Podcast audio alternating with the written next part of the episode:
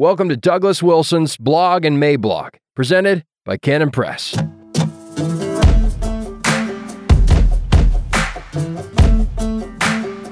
The Fourth Turning and the Future of Reformed Leadership, July 26, 2023. Introduction. In 1997, William Strauss and Neil Howe published The Fourth Turning, a study of the long cycles of American history. Since that time, William Strauss has passed away, but Neil Howe is out with a follow up book called The Fourth Turning is Here. I won't rob you of the value of reading both of them, but so that you might know what I'm going on about here, I will summarize the basic thesis by way of introduction. I've written about some of this before. Not only do individuals have predictable life stages, but so do cultures and nations. So do societies. The span of what the Romans called a saeculum is the length of one long human life, meaning from 80 to 100 years. During this time, there are four predictable cycles, four turnings. They correspond to the seasons of the year spring, summer, autumn, and winter. The fourth turning is the winter, a time of convulsion and crisis, out of which spring emerges. We are in the middle of a fourth turning now, and there's no turning around and going back. We have to go through. Our previous fourth turning was the Second World War. The one before that was the war between the states. The one before that was the war for independence. This is not exactly history by metronome, but there is in fact a very predictable rhythm to it. In their first book, Strauss and Howe predicted the crisis we would be in now, and the thesis does not appear to me to be made up of esoteric speculations. You can watch it happening, and you can do the math. We don't know exactly why we follow this pattern, but it appears that we really do. We don't know why cicadas come out every 17 years either, other than their master would have it so. According to Howe's current book, we are due to punch out of this phase in the next 10 years or so, say 2033. Until that time, budget for more whitewater. How then shall we? There are two kinds of reformed leaders in the church today. There are those who look at the chaos of the times and think of it as an adequate excuse for not doing their duty. The conditions were not quote unquote right for stalwart obedience.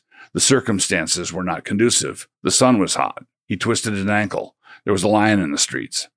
There are others who look at the chaos of the times and see it as a summons, as a call to stand up and do their duty. The trial causes the right kind of men to emerge. These are the men who will come out of the fourth turning with some scars, but with the moral authority to lead. It will be a different world then, and people will want to follow men they can trust. They will therefore look to the men who, in the crisis just past, were trustworthy. As we think about these things, we have to remember that times like these have happened before. Quote, Preach the word, be instant, in season, out of season, reprove, rebuke, exhort with all longsuffering and doctrine. For the time will come when they will not endure sound doctrine, but after their own lust shall they heap to themselves teachers, having itching ears, and they shall turn away their ears from the truth, and shall be turned unto fables. But watch thou in all things, endure afflictions, do the work of an evangelist, make full proof of thy ministry. 2 Timothy 4, 2 through 5. What are we to do? We are to preach the word. That is our calling. That is our basic and foundational duty. Moreover, we are to do this in season and out of season, meaning that we are to preach the word when people are eager to hear from us, and we are to continue to do the very same thing when they don't want to hear from us at all. Preach the word whether or not you are in Aaron Renn's negative world. This is the central call, the basic duty. The times do not determine our duties, but the faithful performance of our duties will in fact shape the times. The times do not determine whether or not Jesus rose from the dead, and the times do not get to say whether or not Jesus is Lord. We live in a changing world, unstable as water, and we are messengers of an unchanging gospel. When we are being faithful in the business, the former gives way to the latter. What happens in a collision between a thick fog and an outcropping of granite rock on the shore? It is the fog that gives way. Too many of our erstwhile reform leaders tried to determine what was relevant by looking at what was the current thing in the world. This was the hello, fellow kids approach. But nothing is more irrelevant than the ache for that kind of relevance. It is actually one of the hallmarks of the spirit of theological liberalism. It is one of the signs that we have ceded leadership to the hollow men. We say we are being led by modern men when we are only being led by momentary men. Quote, All that is not eternal is eternally out of date. C.S. Lewis, the four loves. Those who change and adapt with the times will soon discover that the times are a fickle lover. If the times were a classic pop song, we would call her Runaround Sue. But we are not apostles of a flickering shadow. We are sent into the world as preachers from the one who is without shadow or variation due to change. We are sent as heralds of a message that was established in the will of God before ancient times, before the world was fashioned. We preach the Lamb slain before the foundation of the world, which means that this Lamb that was slain is the foundation of the world, this secular saeculum. Now, this current crisis is happening to a secular order. The wheels are coming off of Pharaoh's chariots, not ours. Our secular sages and pundits have all collectively lost their minds. And this has happened to them not because they valued civic freedom so much, but rather because they sought to make godlessness the foundation of our civic freedoms. The freakout over Christian nationalism, including squawks from many Christians, boils down to this misunderstanding. Too many of us have come to believe that Christlessness is somehow a solid foundation. But look what happens to all such houses when the storm comes. Read these words with the recognition that we are in the storm now. Quote, and everyone that heareth these sayings of mine and doeth them not shall be likened unto a foolish man, which built his house upon the sand. And the rain descended, and the floods came, and the winds blew and beat upon that house, and it fell, and great was the fall of it. Matthew 7, 26 through 27. People hear Christian nationalism and they think ecclesiastical tyranny. They conjure up a vision of reformed Ayatollah weirdbeards contemplating a new round of sumptuary legislation and draconian restrictions. But it is not the Christian nationalist who wants to make you eat cricket burgers. There is such a thing as a lawful secular and mundane space.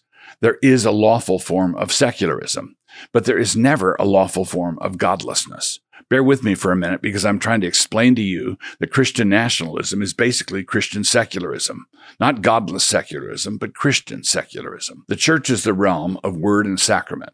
There is to be separation between church and state.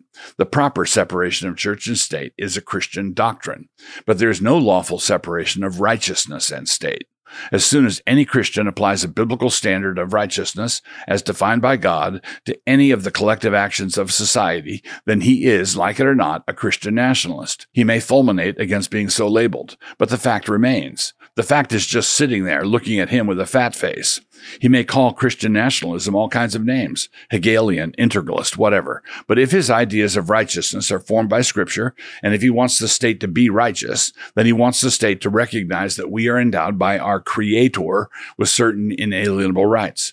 A blind evolutionary process endows us with nothing but privileges, and they are rapidly vanishing privileges to boot. This creator sent his son to die, and the father raised him from the dead. This has political ramifications, and we need to just deal with it. This is the word. Preach it. In the meantime, always remember that the storm we are currently in is a storm that is occurring in this world. That makes it a limited and finite storm. And because it is a finite storm, the clouds contain a finite amount of water. There will come a time when this storm runs completely dry. When it does, we will walk around and survey the damage. Some ministries will have collapsed entirely. Some will be damaged, but still there. And some will have been revealed as anti fragile. That will be the time to go get your pickup truck and pitch in on the cleanup. If you are enjoying these videos and would like to support this channel and the work of Canon Press, join up at Canon Plus. Just click the link, create an account, and have a look around.